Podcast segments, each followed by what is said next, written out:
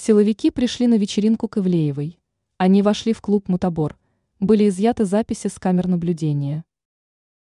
Представители силовых структур пришли в клуб «Мутабор» на второй день после вечеринки, организованной Анастасией Ивлеевой. Это было сделано для того, чтобы снять записи с камер наблюдения. Сообщение передано со стороны телеграм-канала издания «Арти», которое ссылается на администрацию клуба. Из-за проведения проверки – Гостям пришлось стоять достаточно долго у входа, так как праздник начался с сильным опозданием. Изначально администрация сообщала, что задержка гостей связана с техническими сложностями, возникшими в помещении. Также поступила информация о том, что силовики приходили с проверкой и в первый день, но тогда дело приняло более серьезный оборот. Информация об этом мероприятии нестандартного формата распространилась в сети достаточно быстро – Многим не понравилось это шоу.